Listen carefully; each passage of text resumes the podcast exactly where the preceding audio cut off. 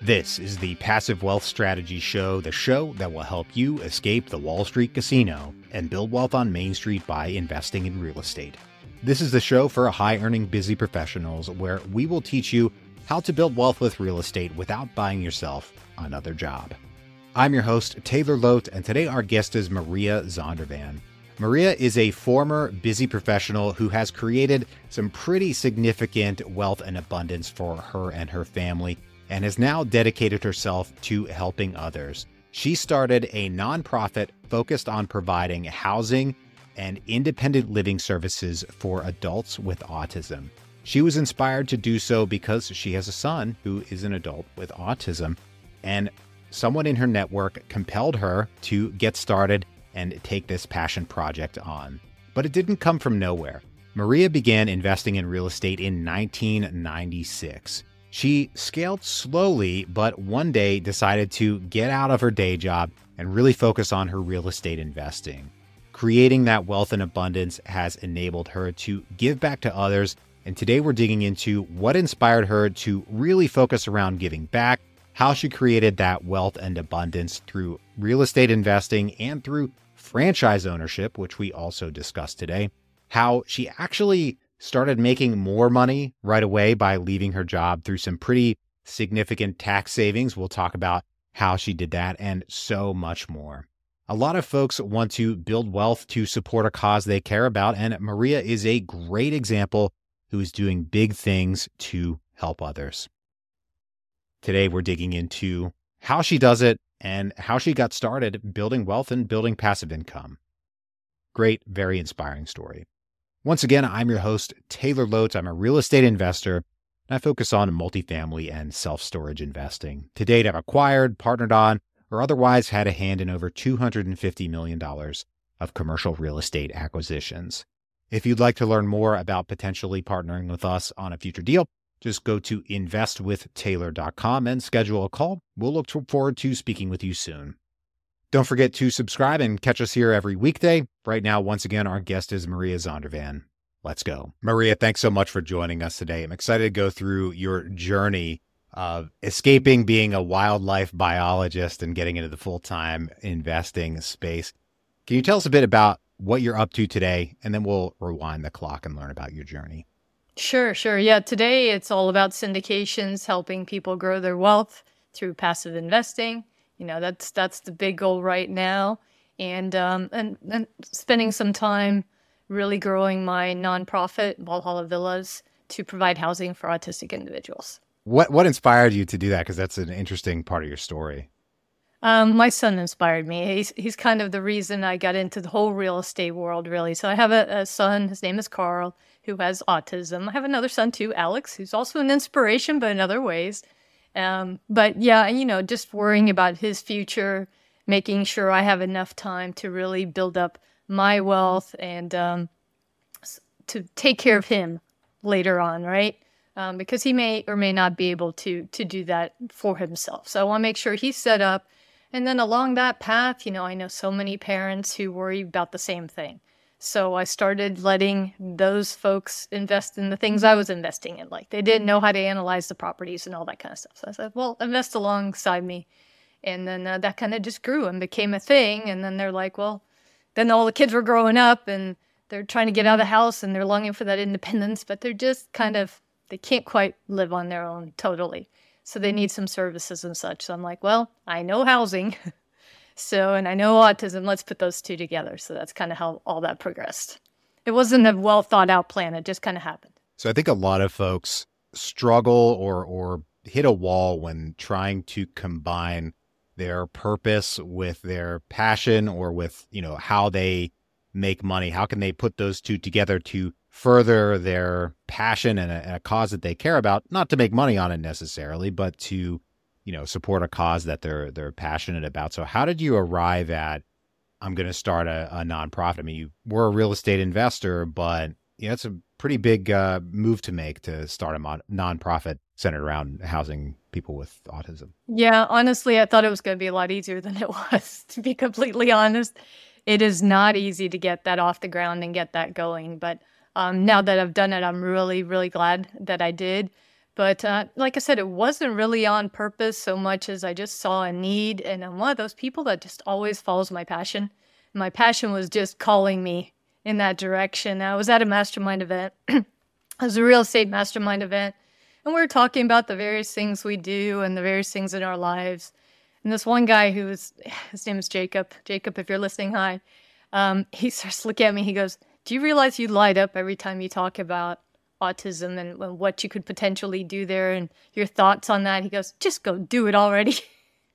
and so that was kind of the final push I needed. Sometimes it's good to surround yourself with those people that push you in the right direction that uh, maybe your heart knows you should be going and, and your intellectual self just hasn't quite caught up to yet.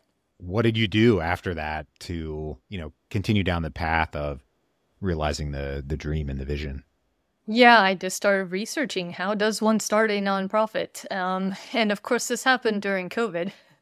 So, and it turns out everybody and their mother was starting a nonprofit during COVID. So it was very slow to get the get through the process, especially with the IRS, getting your 503c, all that, all those kind of paperwork, putting together a board, figuring out who would be good advocates for this. You know, we wanted a good mix of people who understood the needs of people on the autism spectrum, but also people who understood real estate and services and affordable housing because it's important that's affordable since their income may be limited, but it has to be nice and safe. And anyway, so um, worked hard to put together the perfect board for that, um, including someone who was the founder of uh, the nonprofit uh, special needs um, autism school that my son went to um, because they had already kind of done this, right? They they got frustrated with the system that wasn't providing for these kids, and so they said, "Screw it, we'll start our own," right? So they went out and they started a school from scratch.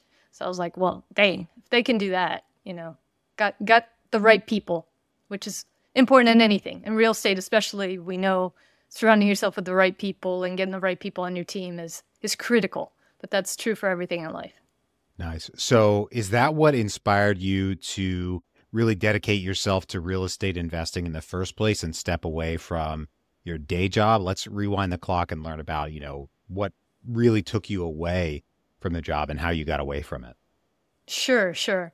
Um, and I won't say I escaped because I actually still do a lot of wildlife stuff because I just love it. Again, it, it's part of the passion. The only difference is I don't get paid for it now. I just volunteer and do it. So I'm still out there in the woods uh, doing the stuff, but um, not to the same degree, obviously. But yes, I spent 26 years as a wildlife biologist in the state of Florida, chasing alligators, counting eagles, um, you know, everything that's crawled, slithered, flew, swam in Florida. Basically, I worked with, we got a lot of critters here. And uh, did a lot of burning, prescribed fire, as well as wildland firefighting. You know, that's all part of land managing in Florida. So um, I actually really enjoyed it. You never knew what the day was going to bring. It was different every single day. But um, two things kind of collided. Um, getting a little older, and the Florida summers are getting hotter. And so it started getting just harder to keep up with, with that kind of field work. It's very intensive, very physically draining.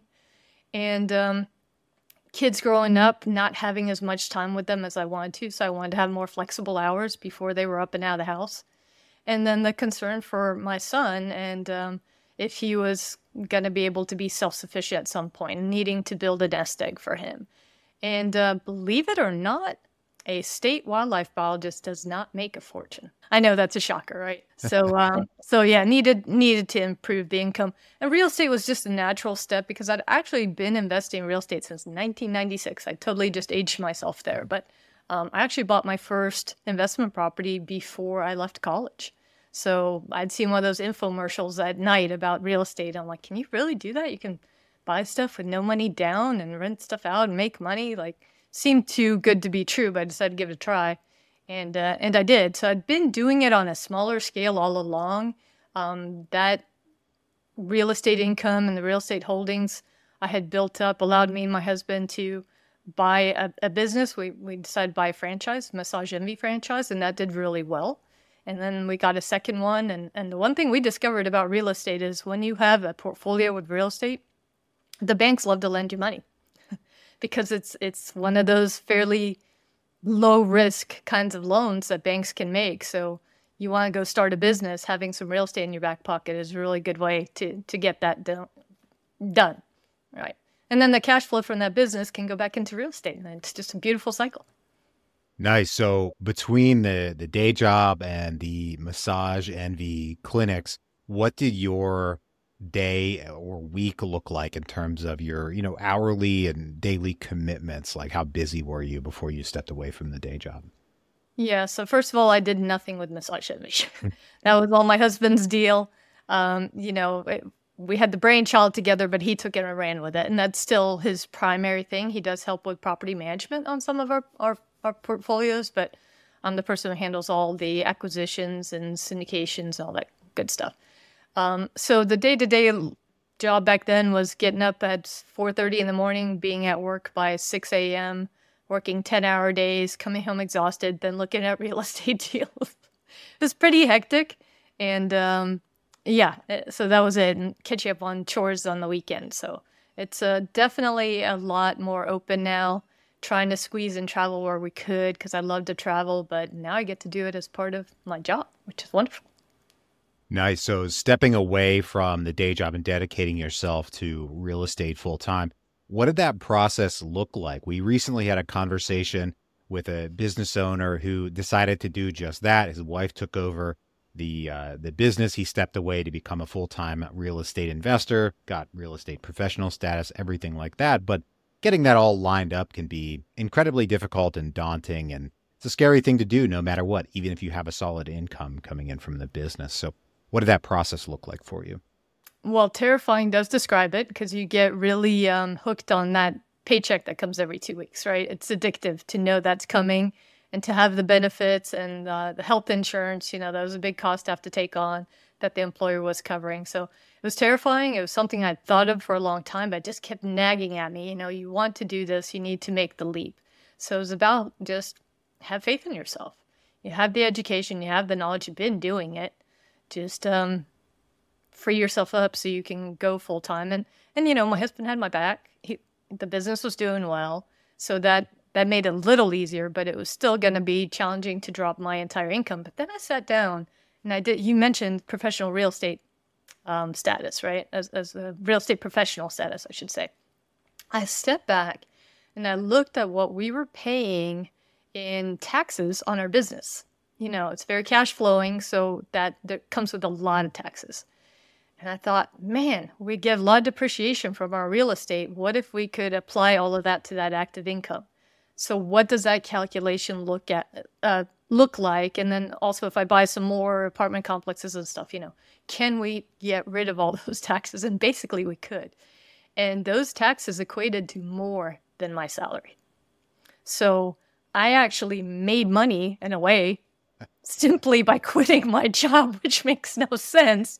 But that's the way our tax code is written. I'm not saying that tax code is right, but I'm saying that's the way it's written. So for the high earning married business owners out there, real estate professional status for one of the spouses can result in some pretty significant tax savings. But of course, talk to your CPA. So, the first move that you made once you were out, what did that look like? Because, okay, I'm out. Uh, yeah, I'm saving all this money in taxes, but need to make this a worthwhile move and scale the real estate business. So, what action did you take to start the scaling? Yeah, I really scaled up my networking. I think that is step number one. If you're going to do well in this industry, you need to know all the players, the good ones, right? So, um, really, I joined more masterminds. I got involved with all my local real estate groups. Um, just started attending a lot of stuff and um, getting a feel for what opportunities were out there. And, uh, you know, investing in yourself through your network and through your education, you can never go wrong with. So, always perpetually educating myself and getting around the right people because they'll push you where you need to go, you know, or pull you up or, or whatever you want to say. Just get in the room with the bigger players until you become that bigger player and then get in the next room with the next bigger one. You always want to be at the bottom of that uh, run, right? So someone's pulling you up. What is the most you've paid to be in a room like that? Because some of them can be incredibly expensive. I mean, the entrance fee just to get in, not counting your monthly fees, is often ten thousand or more, right? So yeah, done that a couple times over.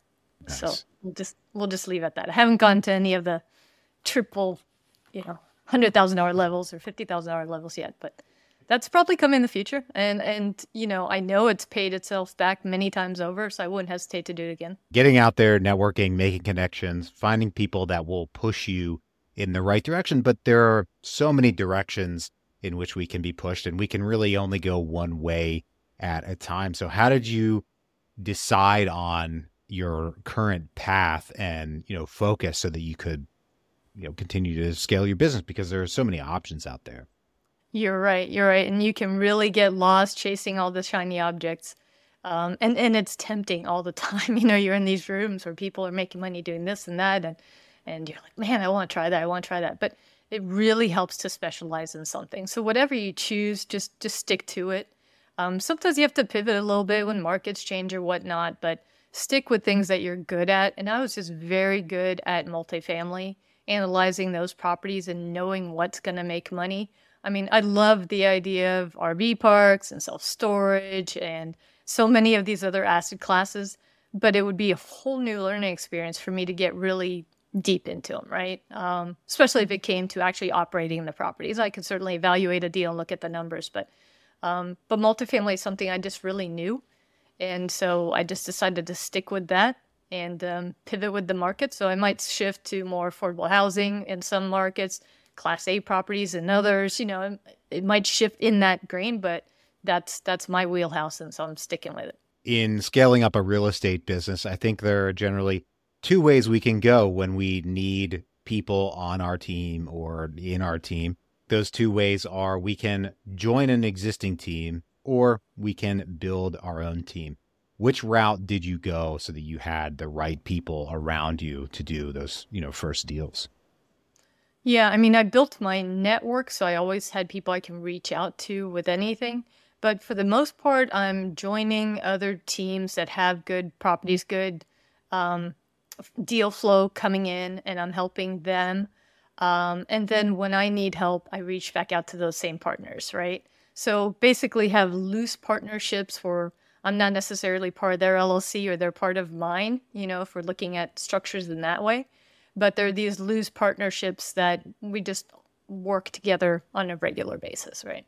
So, how do you make sure that interests are aligned, the deals are, you know, going to work out the way that you hope and that everybody is reputable in those various teams? How do you, you know, vet all those people and make sure the deals make sense? Right. Well, that comes back to spending a lot of time with them, right?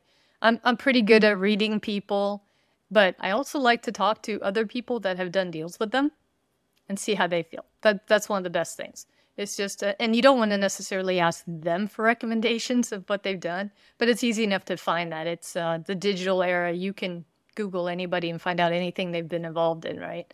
So it's a pretty easy way to uh, look at what people have done, talk to their previous investors, talk to previous business partners, Google them on social media. Sometimes it's as simple as seeing what kind of things do they post, right? On, on social media, because if they're posting a lot of things that are negative, a lot of negativity, I know right away that's not a person I want to be around, right? Um, so I mean, just just things like that, and just things that are going to align with your values. So sometimes something like that just helps. But for me, it's um, making sure all of that aligns, but also just clicking with the person. If I'm going to be working with this person for years on years, I mean, when you enter a real estate deal with somebody, it's often a five to 10 year thing, right? It's like a marriage. So uh, you need to make sure that you click with that person on a personality level as well as all the checking all the business boxes. So a lot of great tips in there, especially getting to know someone over time and asking around about them. Both both uh, really great. Have there been any times where not not to you know call anybody out or anything like that, but a time where you asked around and you got negative feedback, or on the opposite side of that, you got really positive feedback about someone by going and asking, you know, Mike about Sally or vice versa? uh, yes, both, both. Yeah, there was one individual we considered doing a deal with, and I kind of had mixed feelings, and I usually trust my gut. And um, I asked around, and I found out there were two two things in this past that made me very uneasy, and I chose not to do any business with him. As it turns out, that particular deal did blow up, and so I'm really, really glad that I didn't go there. Um, yes, and then there are other people that you know when other people start singing somebody's praise like they walk on water then you probably know okay you know unless they're related to that person this is this is probably someone you should really consider. So yeah i've definitely seen both. So you do get real feedback that way. So before we move on to the three questions i ask every guest on the show i'd like to circle back on being in the rooms and asking you know being around the right people asking them questions getting to know them how did you find the right rooms to be in? Because it's great to know that, okay, I need to be in the right room, but where in the world do I find that right room for me? How did you approach that? Yeah, so I mean, I started just attending my local real estate um, meetings. Um, they're fairly inexpensive; anyone can go to them. And then I have the the blessing of being in Orlando, where a lot of conferences come here. So a lot of real estate conferences here. Attend all of those and just start asking around. Where else do you go to scale? Who else are you associated with? What do you think of this group? You'll start hearing people talk about various um, groups, and you you want to get feedback from a lot of them. And then you contact whoever the sponsor of that group is and say, "Hey, can I um, test it out before I become a member?" Because some of them want you to pay membership before you even know it know much about them. I'm like, "Can I attend one of your events?" And see how it goes. And then you feel what the vibe is. And uh, are people here looking out for their own interest, or are they the kind that want to share and help you get to the next level? And when you find that room and you you feel like, yeah, I'm instantly part of this group, part of this family. Some of them do start to feel like a family because you're with the same people over and over again. Then you know you found the right place. Right now, we're going to take a quick break for our sponsor. Did you know that you can use your IRA to invest in real estate? Many real estate investors, myself included, use our self directed retirement accounts to invest our retirement in real estate. You just need a custodian that allows you to self direct your investments. That's why we've partnered with Rocket Dollar. Rocket Dollar is a technology enabled self directed IRA and solo 401k provider that puts your retirement funds in your control. Our listeners can open a Rocket Dollar self directed IRA for as little as $15 per month, plus a one time setup fee. Just go to passivewealthstrategy.com slash rocket or click the link in the show notes. They have a fantastic knowledge base and a lot of guides to help you through the process and teach you all about how self directed retirement account investing works. Once again, just go to passivewealthstrategy.com slash rocket or click the link in the show notes. All right, Maria, I've got three questions I ask every guest on the show. Are you ready? Sure. First one What is the best deal you've ever done? The best deal, well, there's a lot of them that um, are still to be determined how they will end. So the best deal might change, but I, I would say my best private deal was actually during the 2008 crazy um, real estate things when people were losing their butts. I actually bought a single family house at that point um, with absolutely no money out of my pocket. And um, I think at last appraisal, it was over a half a million dollars. And I've never had a tenant issue in it. It's in the perfect neighborhood and it just cash flows crazy well. And knock on wood, never any major repairs or issues there. And I think that's the only property I can say that with. It. It's just a small single family home. Um, you know, I, I did really well on a on a little eight unit too. Um, so sometimes it's the smaller properties that give you the least headaches and, and produce unexpectedly high cash flow and uh, you know return on investment. on Something you have no money in is infinite. Absolutely, yeah. So, so we had the best deal. Now we go to the other side of that coin, the worst deal. What is the worst deal you've ever done? Uh, that would be a 12 unit property I bought in a smaller town that was set to grow and and it is growing, but you know, they say location, location, location. It doesn't matter what you do to the property if the location's wrong, it's just plain wrong. And the location was wrong. So the city itself was good, all the matrix there checked the box, but the place within the city had some issues and I did not do enough homework. It was during that time when deals were on the market for two, three days and, and going. I really wanted to get in and uh, I jumped too fast. I jumped too fast. Um, these are all properties that I own myself. I don't have any investors in. With um, when I bring in investors, I don't jump as fast. So with my own money, I'm a little more reckless, should I say? I don't know if that's the right word, but at least in the early days I was, and uh, and I regret that one. It's uh, it's forever a headache, and um, I don't know. I, and I'm too stubborn to sell it, so that's the other thing. It's like I'm just bound and determined to turn this place around.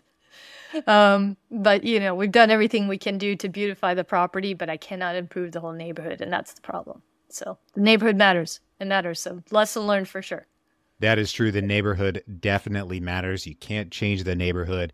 And even if the city or town is great, you still need to understand the block by block reality of the property. Absolutely. Yeah. My favorite question here at the end of the show is what is the most important lesson you've learned in business and investing? Um, well, I mean, acquisitions and sales and all of that is important, but the biggest piece of the puzzle is your property management because you're doing that the longest, right? The hold period is the longest. So getting the property management aspect right is the number one thing.